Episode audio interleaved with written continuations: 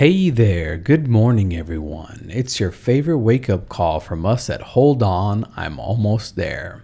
Let's start the week off right and listen to our very own Tom Mungia and the Motivational Monday message.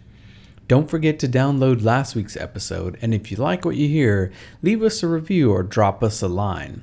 We hope you enjoy and have a great week. Our kids, our loved ones. We would do anything for them without hesitation, without thinking. We say we die for them.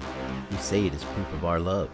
I'll tell you this, as I always say, actions speak louder than words. You talk about how much you love your kids and prove it. No, I'm not asking you to die. I'm asking you to do something much more difficult that only someone who truly loves their kids would do. Kid doesn't need or want you to lay down and die for them. That's too easy anyway. I'm asking you to get up. Get up and live. Live a life that serves as an example to your kids of living a life of integrity, of honor, of what it means to make tough choices in life and making the right ones.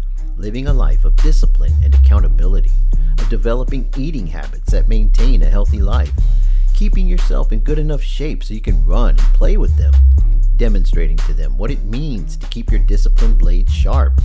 Don't ask your kids to do as you say and not as you do. That's such a cop out and just plain lazy.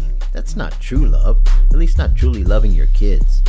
In their most trying of times, they will fall back on the example you set, so set a good one. Can you do that? Of course you can. Will you do that? Well, that's all up to you. If you haven't up until now, then today's a good day to start. Kids it's never too late to make a change for the better. It's an incredible life lesson you can teach them. Either way, every day you're setting an example that will stay with them for the rest of their lives. It will either be a good example or a bad one, and you are the one that decides which one it will be.